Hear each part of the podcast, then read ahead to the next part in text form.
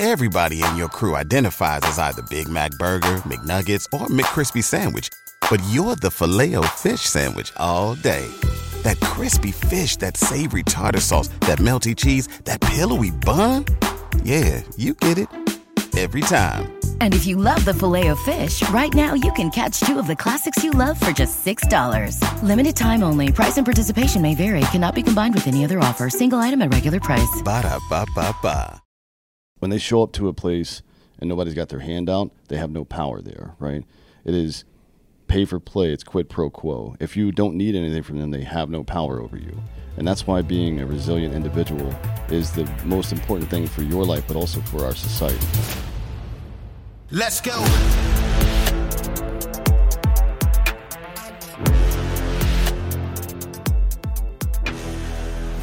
Welcome to Citizen. We've got a special guest today, BJ Baldwin. Um, how would you define yourself? A professional truck race car driver, race truck driver? How, what is it called exactly?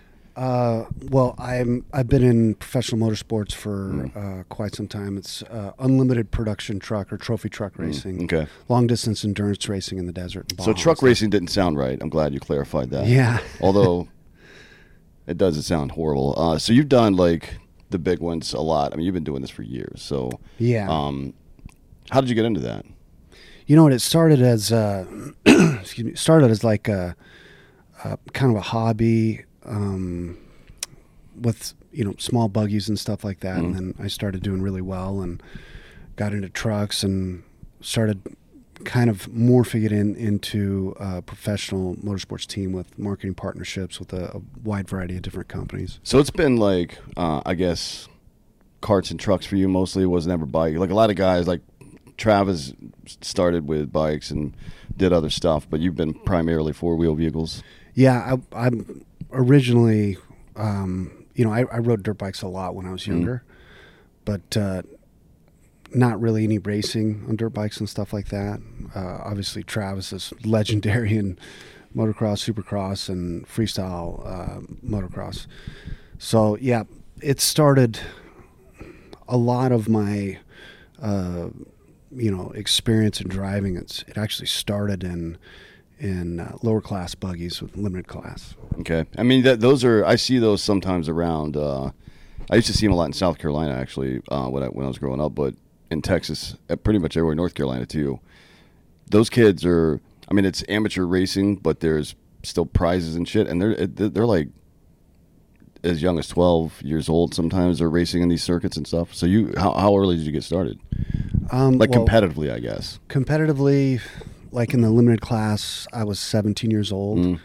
and then uh, I was at the elite level, like the the tier one class trophy truck, when I was 23 years old. Oh wow, wow. I mean, so how much a NASCAR, a stock car costs a fuckload of money to for the season, right? I don't know how much it is per race anymore, uh, but for the season, you're talking about like 15, 16 mil just to keep that thing on, like just going in circles, right? Yeah. What's it like for the truck? Like, how much money is that to Um, that shit To run it at uh, the highest level, Mm. it's about three million. per year? But you guys do quite a few, quite like not nearly as many races too as NASCAR, right? Uh, no, but we're we're in a much more brutal environment than, Yeah, yeah. than, than NASCAR. jumping hills in the desert seems Yeah. kinda- like you scare the shit out of people. Every, anytime people have been asking me what i was going to do today. I'm like well i'm going to interview bj in the morning. They're like oh don't don't ride with him. I'm like, I'm like don't be a pussy dude. Um, uh, do you know texas dave? You know those guys Yes. at rally ready? Yeah, so um, what here's one of my dreams. And we put out some videos about this so i think people might understand i want you to drive texas dave and dave to narrate the whole thing and that stupid australian accent he does because it would just be the funniest mashup of all time to me to be honest um, Yeah. i love that dude anyways so this show is citizen and the general premise is you can bitch and moan about your rights and wait around for somebody to secure them for you and you will be a subject under their rule or you can secure them yourself by performing the responsibilities required of you and that is what makes you a citizen right it, there is there is an active and overt act in citizenry that really fo- comes down to personal responsibility right like personal responsibility is i guess the the glue that holds all of society together and it seems as though well, it doesn't seem as though that has been objectively eroding rapidly over the past couple of decades. Yeah. Um, now you you don't have a nine to five or anything. You have a, an interesting job that's different than most people probably couldn't relate to it. But you do live a normal life. You know, you do have a family. So, how, what have you seen in that regard? Like how just the erosion of people not taking responsibility. Not not. I don't mean like doing something wrong and owning up to it. I just mean it's your responsibility to make sure you're a good person in a good position in life and so on. Yeah, I mean the the changes uh, for me recently, like uh, my son's in high school. He's 15 years old. Um, it's very very different than from when I was in high school. Um, you know, I have a daughter that's uh, seven years old. That's never been to school. You know, because the world's changed so much and. Um, I don't want her to be exposed to like drag queen story hour. Mm. Like I could put on a wig and do that myself. Sure, yeah. But yeah, the world's uh, definitely changed in the last decade, a, lot in the last five years. So Um, you you say she hasn't been to school. You guys are homeschooling, yeah, we're we're homeschooling her. like individual, or do you have a pod or something like that? uh, in individual, like so she has well, she has like an online class that her mother helps her with, and uh, and she does really well. She's you know reading, math, everything is far exceeded that of a second grader. So.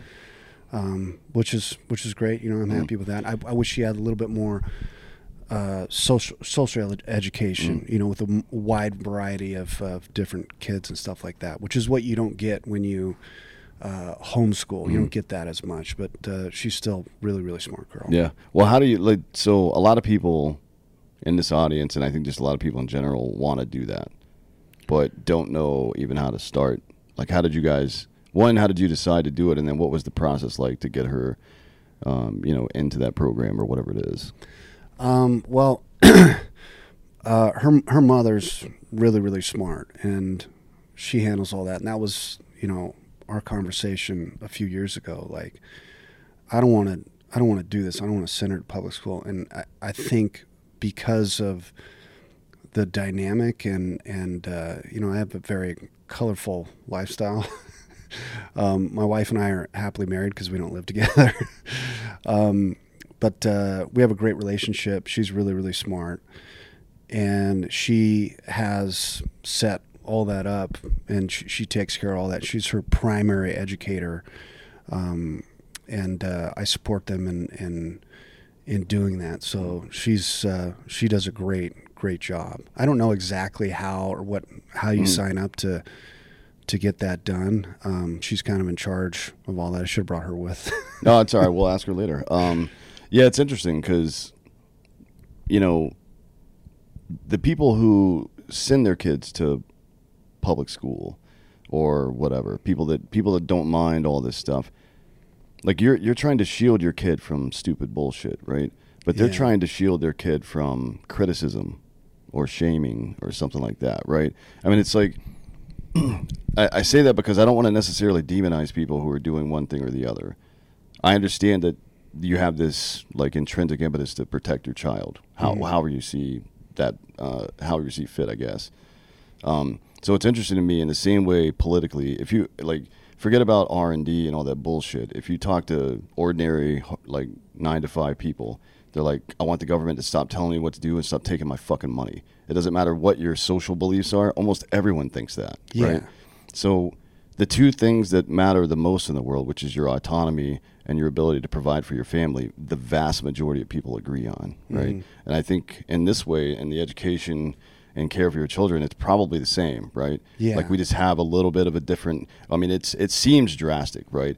But it's only drastic in that one little area. So it makes everything seem drastically different, but it's not, you know. Yeah.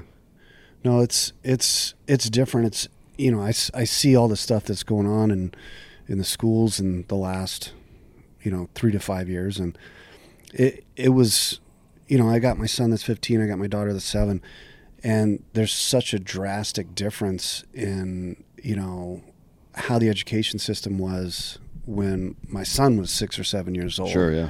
As opposed to I mean, that fast, you know? Mm-hmm. It's, that's really fast. You know, it's not like it's uh, you know you have son and daughter and education system is one way and then they have kids and then now it's different Right, You know, yeah. it's like different in the same uh, you know space and time so it's um, it's difficult to understand how it got like that you know Well, I mean, you know, I, I like to. There, there's a something called Hanlon's razor, and it says, "Don't imply malice when incompetence will suffice." Right. So I wonder if it if a lot of this, like, there is certainly a, a concerted effort to program kids, and that, but that's not new, right? I mean, Henry Ford and the Rockefeller family and all these people who set up the American education system back in the early part of the 20th century, they wanted smart but compliant workers. That's what they wanted. And you can tell based you can tell by how public schools are set up. Like what does it mean to be a good student? You you keep your mouth shut, you don't misbehave, you know, you do what the teacher tells you, you do your work, turn it in on time. Yeah. Certainly the grades are part of it, but the vast majority of how you get as- aside from the the academic part, which by the way is going away, like fucking Washington and and Oregon, they don't do academic standards anymore because it's racist, I guess, uh, which is Oh pretty fun. God. But e- even in norm- more normal places, the academic part plays a role. But what it means to be a good student, like if you said there, he's a he's a good kid or whatever the fuck, mostly means compliant. You know what I mean? And my buddy Gerard Michaels, he's a comedian. He he rants on this shit all the time about the concept of homework. Like we're training kids that nine to five isn't enough. They need to be thinking about work and working even when they get home on their free time. You know what I mean? Which I think is fucked up. Like we're Yeah. we're training kids to think that way from from what six years old basically. Yeah, yeah. It's uh, it's very strange how you know how big of a change that we've had, you know, recently, and uh, you know, I'm I'm I'm glad my son. I, I spent a lot of time with my son and uh, and my daughter. My especially my son.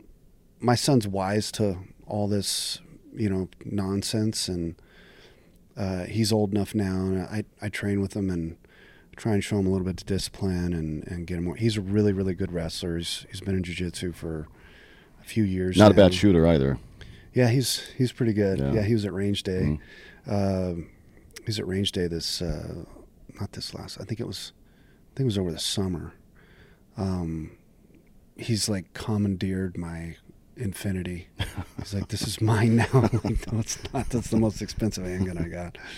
Well, that's all right. Uh, as long as he's learning, I guess. Yeah, it's good to have the kids in in active shit they're interested in. Right. It doesn't Yeah. really matter what it is, I guess. Um, but I do I do think for boys, um, there's actually new new-ish research from the past three years that details exactly why and how uh, roughhousing with your son, especially when he's young, uh, is a huge benefit. It gives him confidence. It teaches him low-level conflict resolution. It teaches him how to be patient, how to deal with stressful situations, even at that lowest. Even just like going to wrestling and then coming home and doing the moves on him, right? And Yeah. s- body slamming him on the bed and this shit. It teaches him not to be a little bitch. Honestly, if I'm being like that, that's really what it is. And I don't mean physically, but physically and mentally. You know what I mean? It's Yeah. crazy how something that silly and small can totally affect how a child turns out. You know what I mean? Ten years later. Yeah, I'm I'm way deeper than that because I was like uh, very anti-confrontational when I was his age, and then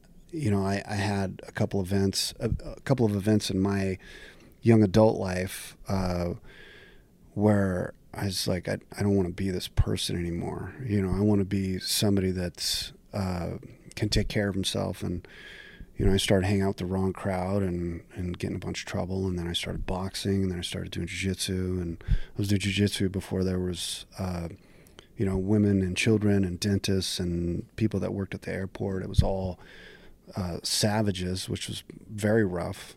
Um, and I completely changed who I was, you know, by the time I was like 22, 23 years old. And with Jaden, with my son Jaden, I, I wanted that for him. I didn't want him to go through that process. You know, like I wanted him to be uh, a very dangerous person, you know, early on in, in life as a young adult. And so I fucking murder him. I maul him, you know, uh, whenever we go to class. And, and I've basically been his like private coach for almost three years now. And he, his mother had him in, in another school with, with just kids, and Another jujitsu school, you mean? Yeah, and she, you know, her and I like either get along really, really well for a year or we don't. And it was during one of the years that we don't. You know how that goes. And and so she's she was like, you know, you you can take him to your school. You can, you know, his membership is up at that school. And so I I took him to my school and pulled in the parking lot. And he's like, okay, when's the kids class start? And I'm like, you're not going there until you have kids of your own. You're going to be swimming with sharks from now on out, and you're going to get mauled by grown adults. He was 13 years old. Um, and he was like, okay, you know, let's do it. He, he learned very quickly. I, you know, it's like, it would be like teaching the average police officer how to run a handgun at a high level. You're implying that the average police officer can't run a handgun at a very high level, and you are correct. Yes, but that not not always their fault. They have a very limited training budget and time to train. Although I would recommend you actually, if you're in a job that gets into gunfights, probably should be good at it. Yes, I won't say absolutely. any more about that, but yeah. And I and I love helping out law enforcement and, and teaching them to uh, run a handgun at a high level. But yeah, they don't they don't spend enough time. The the you know state and local government doesn't have enough funding for them to they don't prioritize that, which I I, I think they should, and that's that's the way it is nationwide. Yeah, I, I mean, what do you? I, have I've wondered about this because you're talking about yourself being in a position you didn't want to be, making a choice to improve, and, and the way that you chose to improve it wasn't to ask for something, it wasn't to shield yourself from things, it was to sharpen yourself, right? Yeah, like, which was difficult. Yeah, I mean it's a yeah. hard choice to make because then you got, especially when other people are involved, like you sign up with a gym with your friends or whatever it is, or people who know you or your family. Then you there's some level of accountability. Like, well, I can't be a bitch now. You know what I mean? I got to show up and do this every day. Yeah, hundred percent. Yeah, that was uh, that was very very difficult. But I wanted to be on the other side of that. So it was a lot of hard work and it was a lot of pain, a lot of injuries. you know, I've torn cartilage in my ribs, torn both my knees, hyperextended both my arms, sprained my neck, broke both my feet, I broke four toes, one of my toes I broke four times. Like the list of injuries goes on and on because it wasn't like a it wasn't how it is today. you know, people don't get those, those yeah, yeah. injuries. I mean, there weren't people weren't filing lawsuits against jujitsu studios. Yeah, that's day. terrible. It's that's so weird. It's like now. you showed up to fight and you you're mad now that you got hurt. What the hell are you talking yeah. about? Yeah, but I do wonder, like, um, going back to something I said a minute ago about not necess- not just assuming that the other side of your argument is like completely wrong, right? I think it's a mistake to assume just because you don't like someone's solution to a problem that there that a problem doesn't exist, right? Yeah. Like with policing, we're just we're identifying one of them now, mm-hmm. and it isn't. Pe- people make these, they they make these judgments as if it's a it's a moral or character issue for these cops who get into fucked up situations and don't do the right thing sometimes. And yeah. maybe sometimes it is, right? Like if you're just we and we see videos of that all, all the time on Twitter, just some cop being an asshole for no reason or whatever the fuck. But the vast majority of the time, it's a cop who's put into a position that he's not, he or she is not qualified to handle, right? Mm-hmm. And it's it's really just that simple. So I wonder if, like, one of the things we talked about during, because I, I was during 2020, I was trying to have reasonable conversations about this shit, while you know, people were burning down cities and shit. But still, the best, like, the most important time to be calm, and you know this. We can talk about that later, but the most important time to be calm is when everybody else is not calm, right? Yeah. Um, so it occurred to me that maybe we should do a little bit better job in selecting who we put the badge on, right? Who we give a gun and trust them to be in public. But it wasn't. I don't think it's just or even primarily a moral or character issue. I think it's an issue of training, right? Like you are a civilian, you were in a very fucked up situation, but you've had thousands of hours on the gun and handled it appropriately, right? Yeah. You know what I mean? I like to think so. well, I mean, it worked out for you in, in your favor at least. But yeah, it's like, and then you see somebody who's also trained, somebody who's even a cop, freeze up like that asshole at Parkland who stood outside, the people in Uvalde who stood outside, right, and weren't like, yeah. I mean, that to me, the the inaction is a moral or character issue, making a mistake in a gunfight. I mean, fuck, man. I've been in a bunch of them. I've made some mistakes, right? Yeah. Not not like killed the wrong people or anything, but I've made plenty of mistakes in gunfights. But you you know from from being in gunfights with people that were gunfighters, mm-hmm. you know that that problem is not nearly as difficult of a problem to solve as some of the problems that you've solved in combat. Sure, no, it's, It's just, just and shoot, dork with a really. rifle. Like you react, point and shoot. You know, Yeah. I mean, it's it's that simple. But the only way, and I, I've talked about this a million times, uh, especially with civilian people who are in the film, uh, TV and film industry, when they go to like um, DEVGRU or the unit or something like that, or even some even Rangers, some special forces, or whatever, and watch us go watch. Uh, shooters like infantry people go through a shoot house and it looks like we're reacting faster than we should be able to react. But it's not. It's just like it's hardwired into us. Like think of somebody with this this is a bad analogy because it's not the same but think of somebody with post traumatic stress they hear a loud noise and immediately flinch right? Yeah. like instead of flinching we shoot right? Or we identify a target and shoot we just do it immediately right? Yeah. you just program that into your brain over time. So it's repetition. Yeah, I was gonna say intentionality it's intentionality and repetition. That's what really does it right? But so we, we have these we have a crime problem that we're not addressing you know uh, politically right and then we have these poor motherfuckers out there and and with badges who don't have the training or the repetitions to do that job right there's got to be a better solution to this shit Yeah, they don't have. Uh, I I feel like they don't have the physical equipment and they don't have the biological equipment. Like I, I- heard in New York City, and I'm not sure if this is true, but I've heard a couple times that the New York City law enforcement officers they change their trigger packs in their duty guns to, instead of like a factory Glock trigger. It's like twice as stiff. A factory glock is what four and a half pounds Yeah, so it's So like it's nine eight- pounds? It's like nine pounds. Get the fuck out of here why what like an old school 44 magnum revolver or some shit well, no, yeah, yeah, kind of like that. Holy shit. Except the trigger take up is a little bit shorter, but uh, I, I think they should all have 2011s. You know, because you know something like a platform like that. Uh, you- you're you're going to have a better result for the training that they receive. I think they have to have way more reps behind the gun.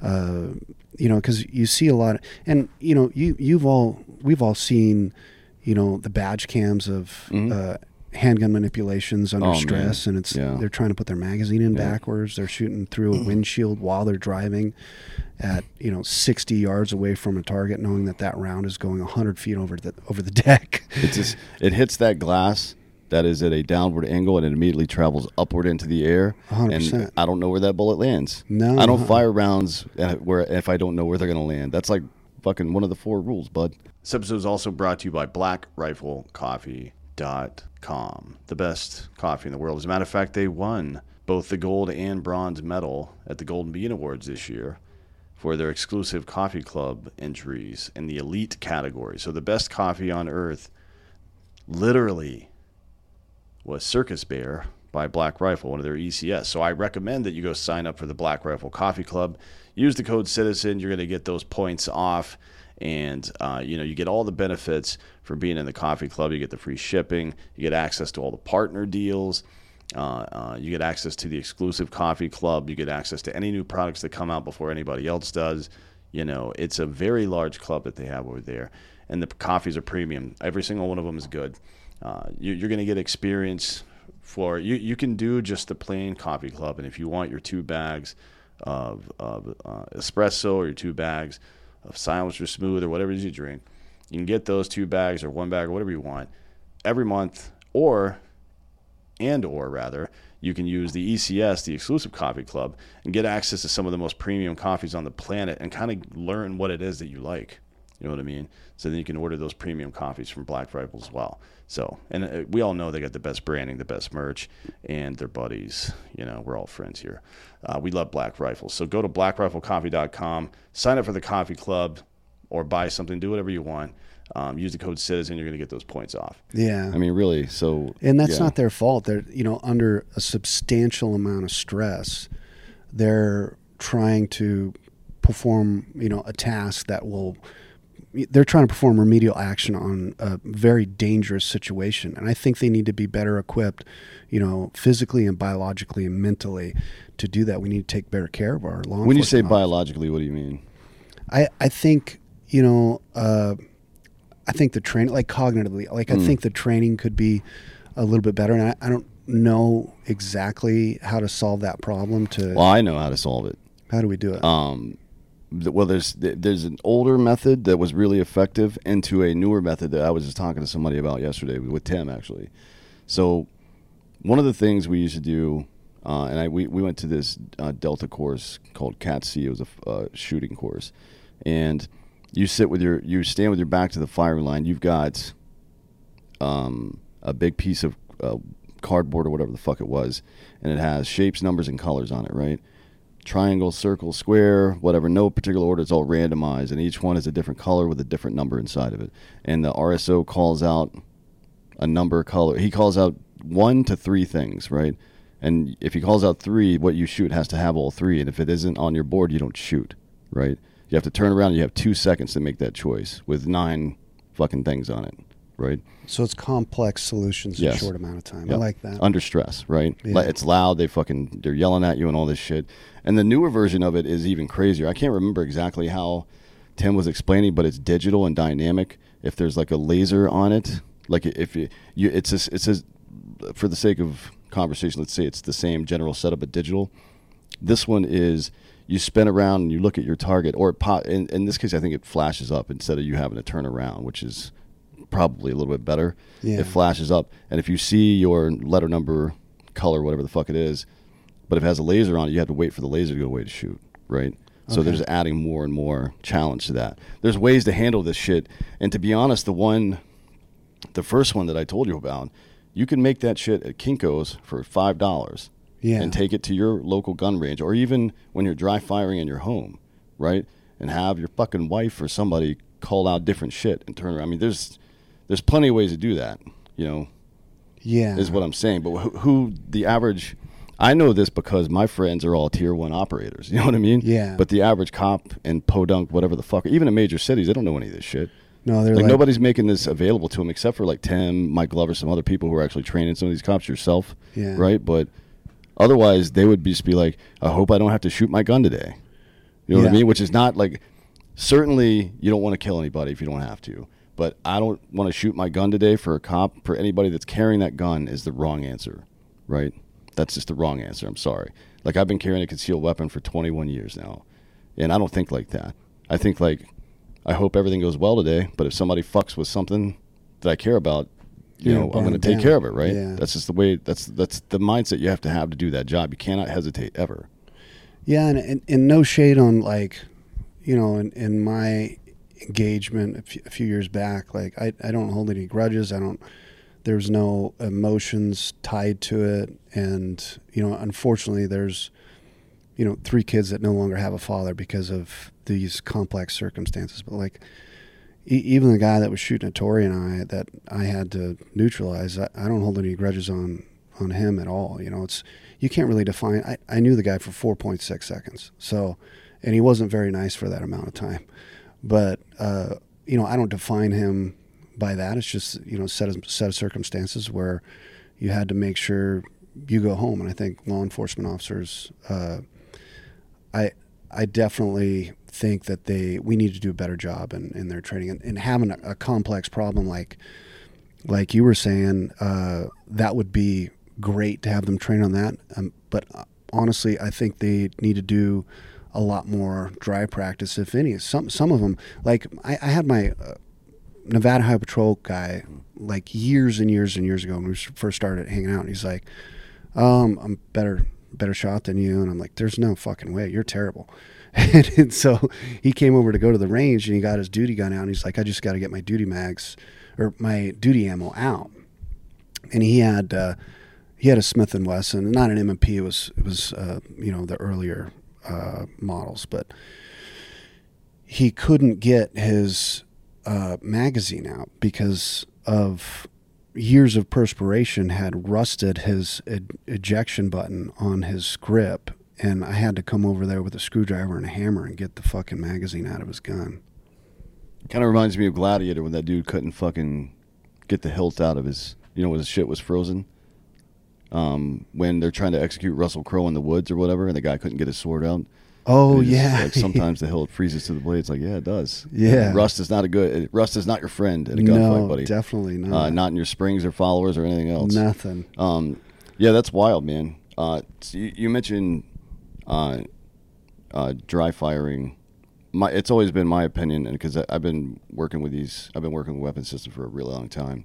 I think the real work is done dry. To be honest, I think ninety percent, like ninety percent of my. Uh, and you're a world class shooter. I like seriously Oh, get into thanks, that because because Yeah, ninety percent is ninety percent of the skill that I built as relates to balance speed and accuracy, presentation, getting rounds, you know, getting rounds on target under under a second is has been ninety percent of it has been when you don't have a dramatic atmospheric pressure change in front of you. You know, it's it's hard to receive information and learn, especially early on in, in the game of, of trying to build uh, handgun skills when you're just doing live fire. Like all of my uh, skill that I built has, has been done in my living room with an empty gun, you know. yeah, I do that all the time. People think I'm crazy. I'm just like watching TV, and I'm just like popping dudes in the head when I'm watching TV. Yeah, and that- that changing was me. magazines and shit. They're like, "What are you doing? Are you crazy? You obsessed with?" I'm like, "No, I want to be good at it, man." Yeah. fuck. like, how do you get good at math? You do fucking math. Yeah, I was with uh, Michelle Waterson Mm-hmm. uh, at uh, like a little fight party I had at my house this last Saturday, and I took her to the range and some, some other people with Tracy. And Yeah, she uh, wants to get into it now that she's gonna stop or like taper off the fighting stuff. She wants to get into the shooting because she likes to shoot, right? Yeah, she she she does definitely, and I, I I offered to help her out and train her and stuff like that. And I was doing dry reps while watching the fight for just ten minutes. It's really all it takes. It doesn't take like an hour, two hours, or whatever with me at least. Um, and I was getting some reps in with with my carry gun, doing uh, admin reloads and first round on target, and Just standing up and clearing your clothes and getting the weapon out. yeah, You know what I mean? Is an important thing too. Yeah, that's that's very very important. Um, and I was doing that for ten minutes while we were watching the fight, and she commented on it like how you know like how often do you do that? And I, I was like, I I do it every, every day. You know, I do it every day for like five or ten minutes, and you see the result on on the range. You know, I don't even have to fight. Like if I if I went like two months without doing live fire, I show up on the range to. Um, like I was just teaching uh, Vince that just got in the gunfight in LA. Mm, yeah, yeah. And they took his concealed carry permit away. Yeah, because he actually had to use it, which is a bizarre set of circumstances. Oh my God, they're- they're so why silly. there's no reason to ever live in LA. Fuck that place. Yeah, anyways. no, no reason at all. But uh, Sean Whalen is a is a friend of his, Mm. and he called me. He says, "Hey, can you help him out? You know, he's just been through this." And I stayed with him for a couple days and uh, taught him a little bit uh, how to shoot. Very very nice guy. We got along really good. It was uh, Yeah. he's awesome. Well, the good news is he didn't hesitate. That's one thing Yeah. that you that's really hard to train, right? So he's got that out of the way. The accuracy was not great, right? But it was effective for what it was. You know what I mean? he- but he's probably never. I mean, I, not probably. He's definitely never been in a situation like that before. Most no, not with a handgun. The nice part about Vince, I think, because of uh, the, the result of the way he's reacted after getting to know him, he's been in a lot of gnarly situations in his life. So Really? he's been exposed to violence a lot. Okay. You know, he's a he was a, a, a professional boxer Mm-hmm. for a while, and he he had an interesting life Mm. back east. Um, however you want to define that, uh, but he's a very very smart guy, Mm-hmm. and uh, he was very receptive to everything that I was able to provide to him. That violence of action though is the like, but when when we're a guy comes through basic training or something, that's the first thing you teach. Well, that and handling the weapons safely. Like people um, who are start taking up shooting for the first time, especially people who want to carry it every day, right? Mm-hmm. I always tell them you should carry that weapon around your house 24 hours a day when you go take a shit, when you're cooking, cleaning, whatever the fuck you're doing. With no rounds in it for a month, two months before you ever take it out into the streets, right? Yeah, like it like needs to feel like part of your body. You need to not have to check to see if it's on safe or if the mag's loaded or whatever the fuck in and what however you're uh, however you're set up. You should just know, always know. Like in the same way that you know your front door is locked, same way you know that where your kids are, shit like that, right? yeah, Like it's a it's a big fucking responsibility, not to be taken lightly, and that shit matters. That you know, like you always know what condition it's in, because there's nothing more useless than a loaded gun. There's nothing more dangerous than one that's treated unloaded. Yes. Yeah, and yeah, when I when I teach people, um, you know, I ask them like, you know, what's the worst thing that can happen? A lot of them answer like, oh, if you, you think it's unloaded, and it's not unloaded and you send around through the through the wall. And i was mm. like well that's like the most that's like the second most dangerous thing that can happen. The first most dangerous thing that can happen in my opinion is you got somebody that you have to perform remedial action on. They have a knife or a mm. gun or a baseball bat or whatever and you you know do your presentation and nothing happens. Mm-hmm. That's the most dangerous thing because you know trying to get that thing up and running again it doesn't take very much time unless somebody's running at you and they're Right. going to put a knife in your eye socket or 21 something foot like rule, man. yeah 21 right? foot rule yeah I mean, it's like be- for those of you that don't know, somebody with a blunt or or or any kind of melee weapon, whatever it is, even fist technically, but a melee weapon especially, if they're within 21 feet of you, the average person can get to you before you can draw, rack, and fire your weapon. basically. yeah 100% BetMGM has an unreal deal for sports fans in Virginia. Turn $5 into $150 instantly when you place your first wager at BetMGM. Simply download the BetMGM app and sign up using code Champion150. Then, place a $5 wager on any sport. You'll receive $150 in bonus bets, regardless of your wager's outcome. And if you think the fun stops there, the King of Sportsbooks has plenty of surprises in store. Check out daily promotions, same game parlays, live bets, and so much more. Download the app in Virginia today and get $150 in bonus bets instantly from your first wager. Only at BetMGM. BetMGM and GameSense remind you to play responsibly. See BetMGM.com for terms. 21 plus only, Virginia only. New customer offer. Subject to eligibility requirements. Rewards are non withdrawable bonus bets that expire in seven days. Please gamble responsibly. Gambling problem? Call 1 800 Gambler. Promotional offer not available in Washington, D.C. What's so special about Hero Bread's soft, fluffy, and delicious breads, buns, and tortillas? These ultra low net carb baked goods contain zero sugar, fewer calories, and more protein than the leading brands, and are high in fiber to support gut health. Shop now at hero.co. That's another thing they asked me about. Like, do you carry with one in the chamber? People that don't know 'em. Mm. And my reply to that is, guns work better when they're loaded. you know, just like cars work better if they With got gas, gas, in them. Yeah. Well, I mean, you know, except for electric cars. Yeah, they work better when it's not freezing, right? I don't know Yeah. if you saw that shit in Chicago, but they ever like the charging stations wouldn't work because it was too cold, so everybody was stranded in their fucking charging parking lots. Oh, really? Yeah. So the I I don't know too much about that. So like the not the hybrids, but the electric cars, they don't work very well when it's Mm. I, cold. I don't know about the car itself, but the charging stations They can't work. deliver charge. Right. Yep. Okay. Which is interesting and not great, right? Yeah, that's not great at all. That's like, especially if you live up north. But anyways, yeah, this uh, in, the- in basic, you get a uh, a rifle, and you carry it around with even no magazine or anything for about a month, I think, before you ever get access to ammunition. Before we even go to the range, um, and during that time, drill sergeants are walking around, and if your muzzle's in the dirt, if your weapon's pointed in an unsafe direction, if it's not unsafe, whatever it is, you get your fucking ass lit up, right? Yeah. And it's that like, that's you don't need to do that. I don't think most people need to do that to learn that lesson. You just got to fucking be intentional about it. But you should carry the weapon around for a while, um, and you know, check yourself. Like, Yeah, be 100%. intentional. Like every, every so often, I'm gonna fucking pull my weapon out, look at it, check it, put it back in, or whatever the fuck. Right. Mm-hmm. Just get used to handling it. It should be an extension of your body, really. A hundred percent. Um, Yeah. but I don't know if I don't know if cops are doing this stuff. To be honest, like I don't know if they're I don't know if they're trained their TOs when they first get on the force are doing that because they don't think of themselves as gunfighters necessarily, right? I mean, we the the global war on terror was interesting because in previous wars. We would just show up somewhere, fuck everything up, and leave. Right? We would march through city. I mean, you, everybody, you've seen Band of Brothers.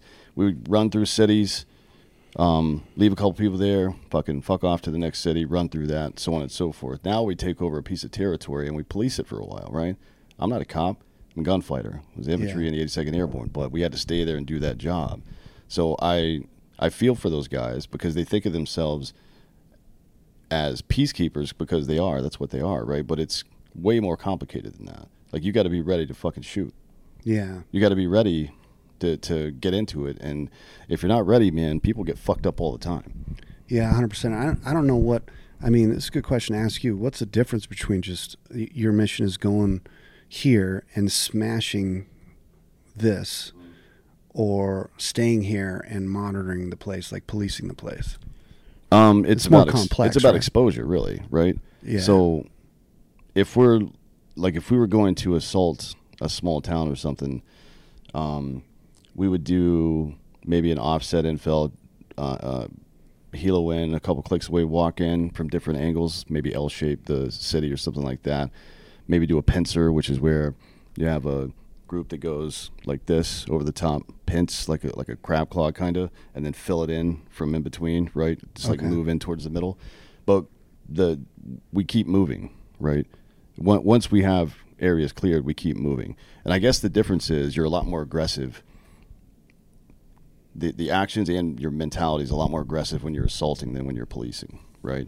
Yeah. Um, when you're policing, you're like you're trying to give people the benefit of the doubt. I don't want to unnecessarily hurt anybody, and I can't Yeah. tell if that dude is, you know, a fucking terrorist or not yeah. because they don't. It's not like they wear a fucking uniform, right? No. So that part's way different, and I and I feel for these cops because that's always their job, and with the legal requirement of pres- presumption of innocence, always. You know what I mean? Mm-hmm. So it's not a job that I would want to do, certainly. Yeah, I, I try and make them as comfortable as possible. Like if I get pulled over at night, um, I turn on the interior lights because I got my windows, you know, super tinted because it's 300 degrees in the daytime here in Vegas in the summertime.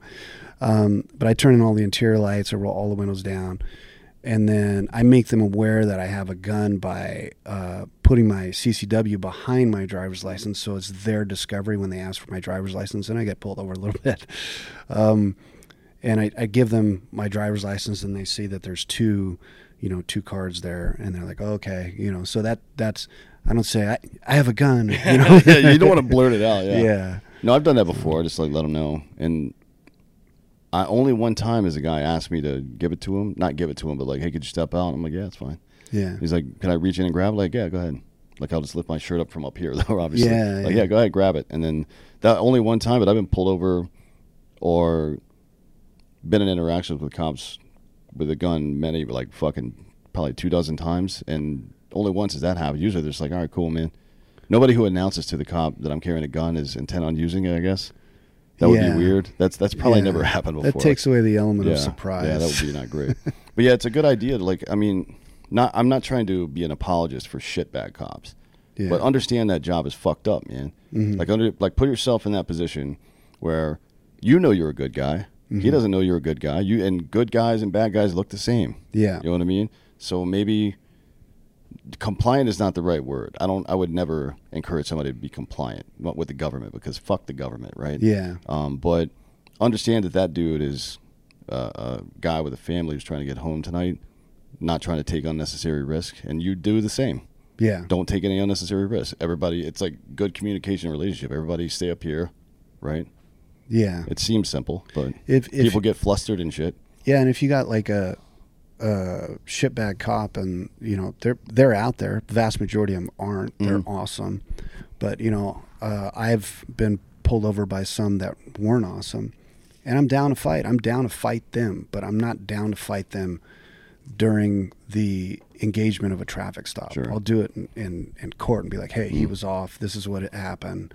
You know, luckily that uh, that hasn't happened to me. You know, where I've had to do that, and you you know I own it. Yeah, I was, I was 123 miles an hour on the on the highway, or, or you know, I've had a Sorry, officer. I like had to that. see how fast this thing could go. You understand? Yeah. yeah, they usually don't. I usually don't get pulled over when I see how fast it goes because I'm already three miles down the road by the shit. time they pull out. um, but yeah, I'm, I'm always I I own it. You know, uh, I've never disputed any traffic tickets in my life, and I've had a lot of them. I haven't followed a traffic law since 1996. you Yeah, I wouldn't recommend it. yeah, You know, I think that I they're mostly suggestions. I think, right? yeah. I mean, who's yeah. obeying the speed limit? Well, Not- not honestly, if you look at it, motherfucker on the no road one. is obeying. Well, Yeah. There's the if you go to Texas, there's a lot of uh, like old Mexican ladies who Yeah. drive 40 miles per hour in the right lane. They're the only person. Actually, I don't even know if that's against or if that's the. I think there's a minimum as well, right? 45 Yeah, there's a minimum. Yeah, So maybe they're breaking the law too. Nobody's Yeah. in that sweet spot. yeah, It's pretty funny. Um, yeah. yeah, but understand that's a difficult job, you know. And I feel for those guys. I appreciate people like you and Mike Glover and Oh, Tim and all those people for fucking helping them out because, you Yeah. know, I, I don't know. Like the defund the police stuff is the dumbest shit of all time. We want to improve policing, so we're going to remove money from them. And what, like, what other? Yeah, that's you- not punitive damage to a police officer. Yeah, You know, I don't I don't see it as punitive damage to like remove the department's funding. Like yeah. at the end, that's the end punitive for the community. Yeah, right? like what, what are they? What are they? That that exactly that hurts Mm. the community. That doesn't help them. They need more funding, not less. More Yeah. training, not less. I was talking to a cop from Brooklyn yesterday, and he's like, the the all these, and it's it, frankly it's mostly white liberals in big cities. He goes, and they're calling everybody else racist, but all their actions, the end result is that they're hurting black and brown people in their communities, right? Yeah. Like what the fuck? Do you really not see what you're doing here? Yeah, and there's there's such a lack of uh, common sense in the world and, and in, our nation right now. There's, you know, some of the policies, some of some of the, you know, stuff that's going on. It's like, why would you think that that would work? Why would you think that that would perform or have a desirable result on the problem that you're trying to address? I don't get it at all. You mean like we're trying to make our country stronger and more resilient, and we let eight million illegal immigrants in?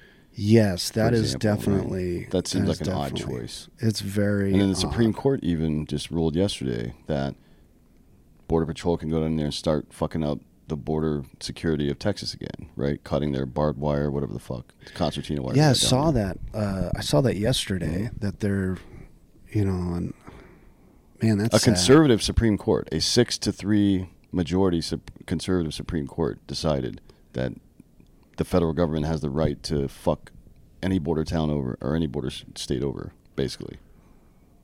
That's outrageous. It seems pretty wild to me, you know. But yeah, people aren't making very good decisions, and I can't. S- some of it seems intentional. Some of it seems like people are pussies. Maybe I don't know, but uh, I, I I really don't know. But the the point of it is, I can't stop the Supreme Court from making decisions. I can't stop the president or anybody else from doing that shit. All I can do is make my community more resilient. That's all I can. That's all anybody can do, really, right? Yeah. Unless you're in a position of extreme power somehow. Um, and that's what I, I tell people this a lot. Like if you are, if you if you say you're conservative or libertarian, you believe in small, limited government, right, and all this stuff. It's one thing to believe it; it's another thing to do it, right?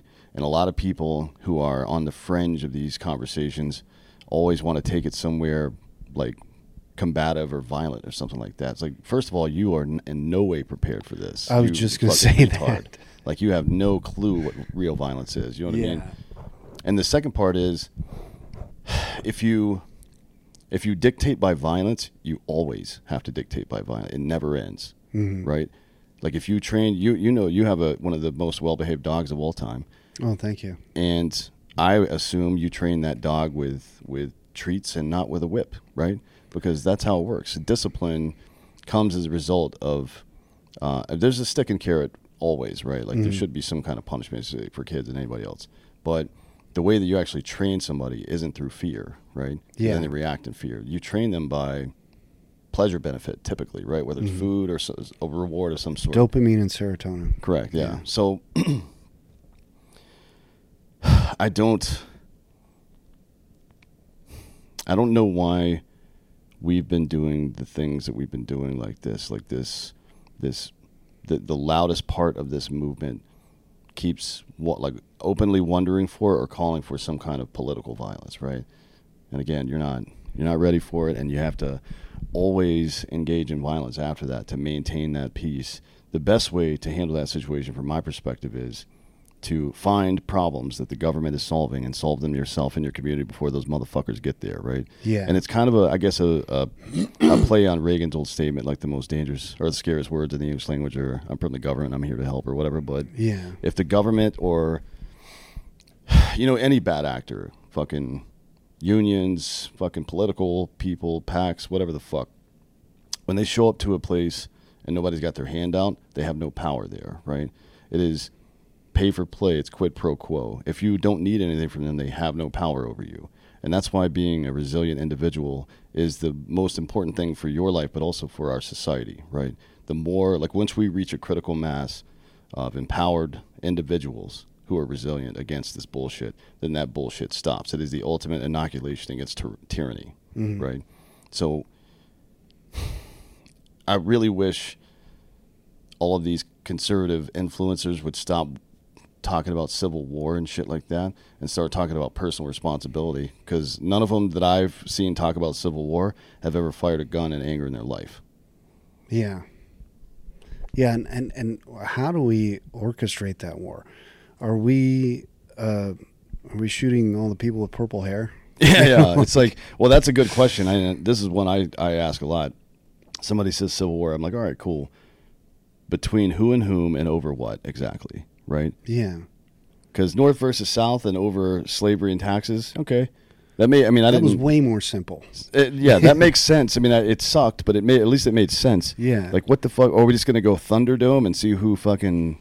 Because if you,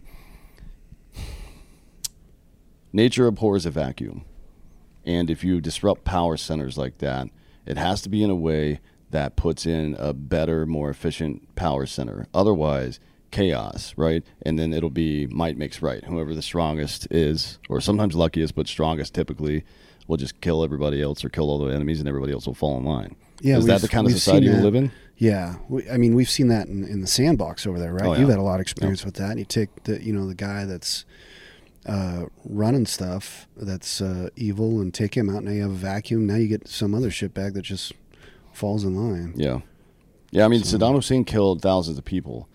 Um, millions died after he he got executed. Right. So it's like, in the grand scheme of things, what is the point? Is the point to be be morally superior, or is the point to protect human life? I guess they're not always the same thing, right?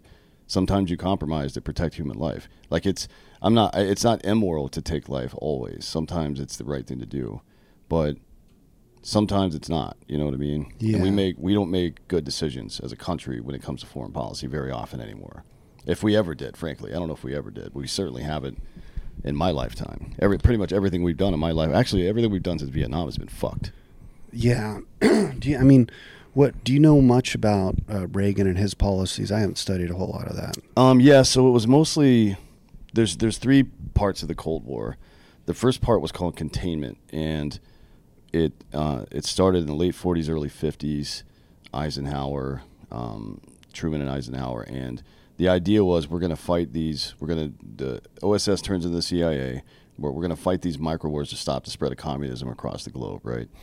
So we have uh, we're fighting Sandinistas, we're fighting in South America, we're fighting uh, overseas. Then we end up in Afghanistan fighting over there and all that shit. And then Kissinger came up with this idea with, with Nixon called détente, which is basically, I, th- I think it's a French word that means a cooling off period or a period of p- something. I don't remember what it is. French people, fuck them. You know what I mean? I don't want to learn that shit. um, but Reagan's was called rollback, and rollback was we're to outspend these motherfuckers. We're gonna we're gonna spend so much money on an arms race and on technology that it bankrupts their economy, and they have to fucking change leadership. And it worked. A lot of people argue that you couldn't have done rollback without the first two, but and maybe, maybe they're right about that. Who knows? I mean, that's life is weird like that. But rollback was the effective one. That Star Wars bullshit, like putting satellite lasers weapons in the sky, like Reagan talked about all the time, that was never even a thing. Like we were develop, trying to develop the technology, but we were never anywhere close to that shit. But we did it because we wanted to make the Russians do it, and then we knew the Russians didn't have the money or capability to do it. So they went bankrupt, and then Gorbachev gave up the country, basically Yeah. right?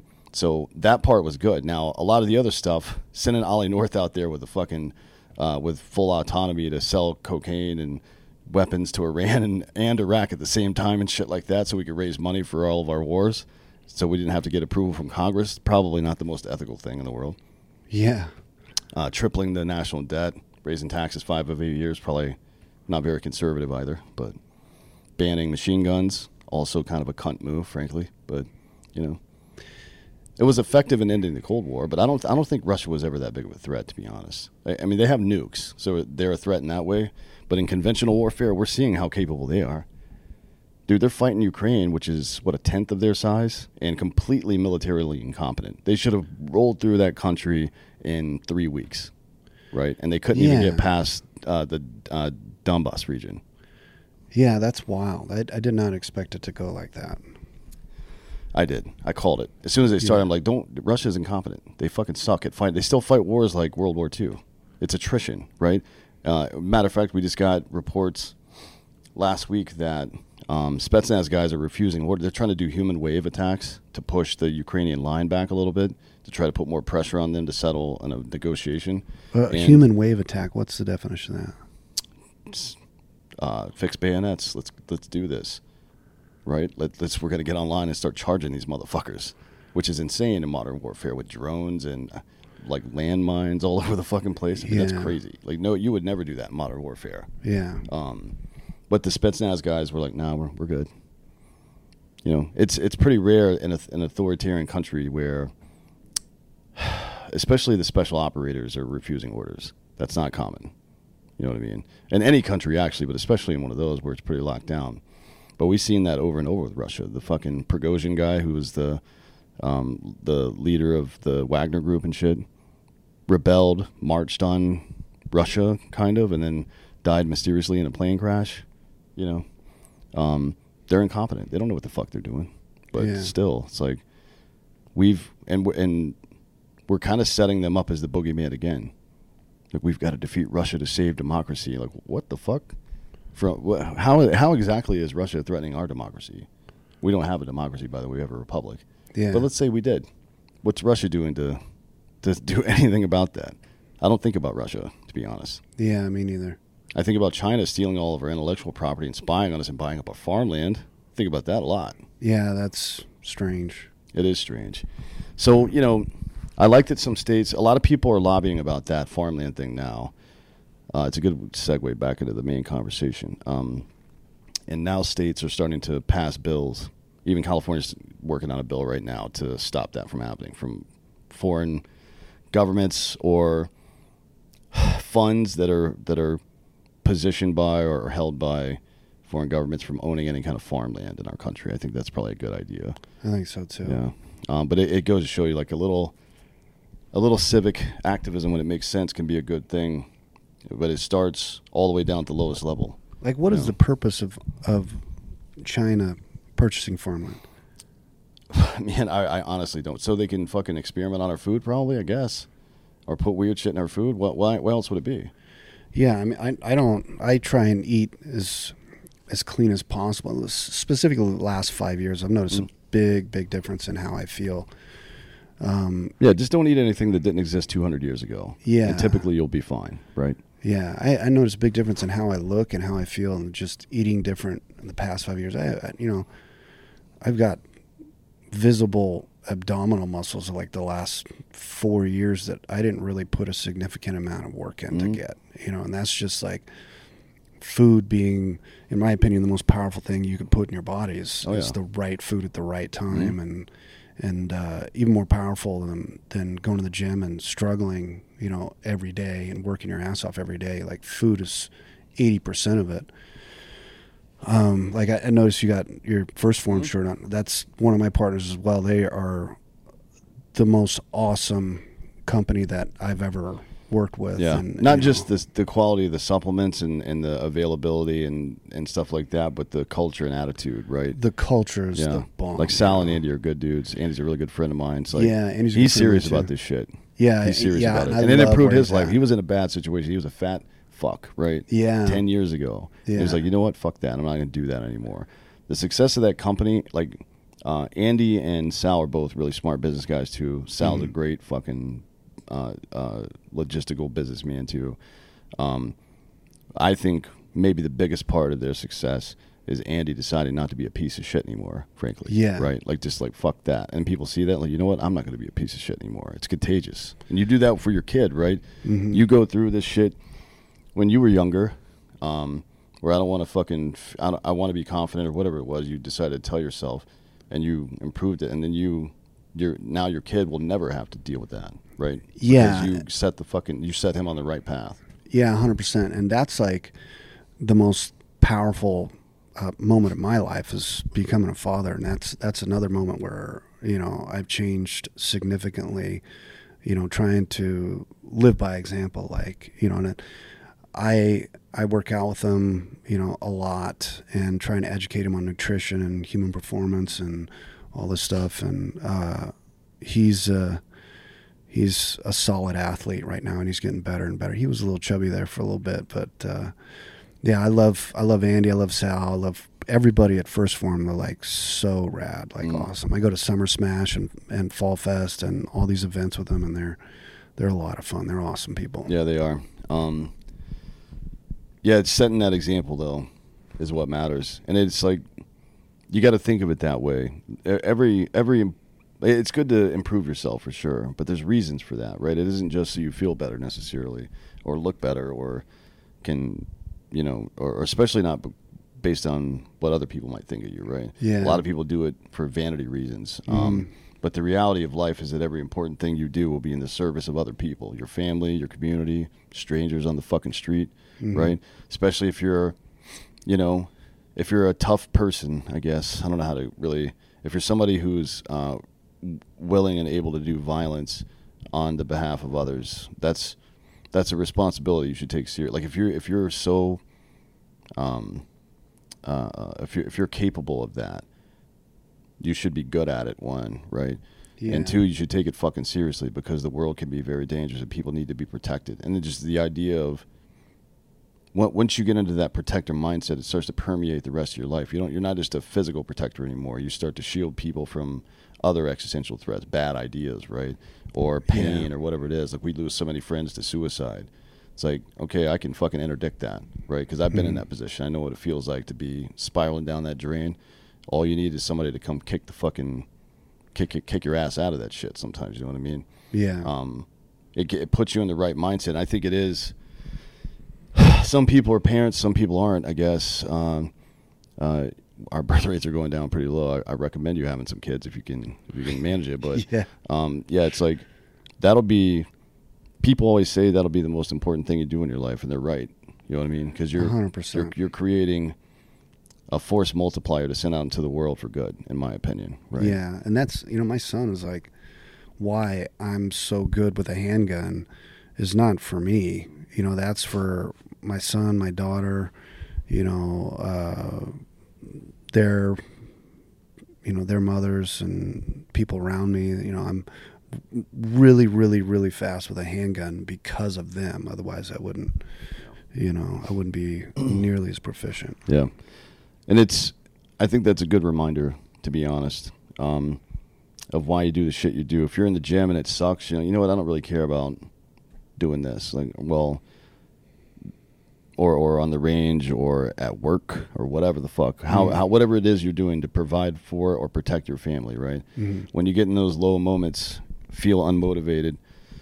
That's what's got to be in the back of your head, right? I mean, that's what it was. Even like as a soldier, it's like I'm not afraid to die. I can't be, right? Because mm-hmm. eh, I'd be paralyzed in fear all the time.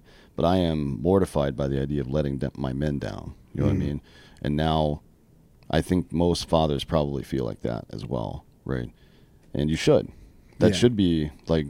There's got to be something behind you chasing you and something ahead of you pulling you, right? It's push pull. It works in every facet of life. It's from Newton's laws of motion to your fucking muscles to to so- sociology. Um, put that fear of failing behind you, right, and let it chase you a little bit. Yeah, and then 100%. see your happy family in front of you and run towards them. I think it's a good idea. Yeah, hundred percent. Um, well, this has been a great conversation. I really uh, appreciate you coming over here. Yeah, thanks, bro. Um, Thanks for having me. Yeah, for sure. Anytime. We'll we'll we got to get together in Austin at the studio sometime and do a funny one. Yeah, hell Um, yeah. Ross Ross likes to say crazy shit to people, so uh, that'll be fun. But in the meantime, tell everybody where they can find you. What and if you got any events coming up and all that shit. Uh, my season opener is in March at Mint 400. Um, Where is that? The Mint? Oh, yeah, the okay. Mint. It's uh, it's a really really fun race out, and plus it's in Vegas, which is Yeah, which yeah. is great. well, I mean, me. it's it's it's uh, uh, uh, Hunter S. Thompson really enjoyed that one. right? yeah, yeah. Um, if you see in Fear and Loathing in Las Vegas, it's based around him going to cover the Mint 400. Yeah. He didn't really cover much of it, but you know that's kind of his style, I guess.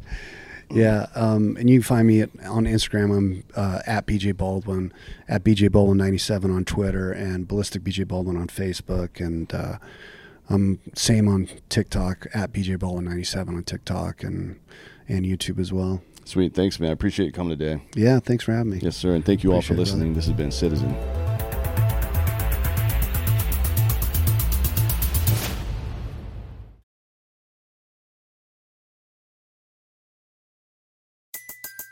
Everybody in your crew identifies as either Big Mac Burger, McNuggets, or McCrispy Sandwich.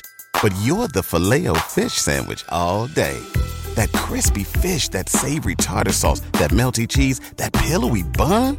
Yeah, you get it. Every time. And if you love the Filet-O-Fish, right now you can catch two of the classics you love for just $6. Limited time only. Price and participation may vary. Cannot be combined with any other offer. Single item at regular price. Ba da ba ba ba.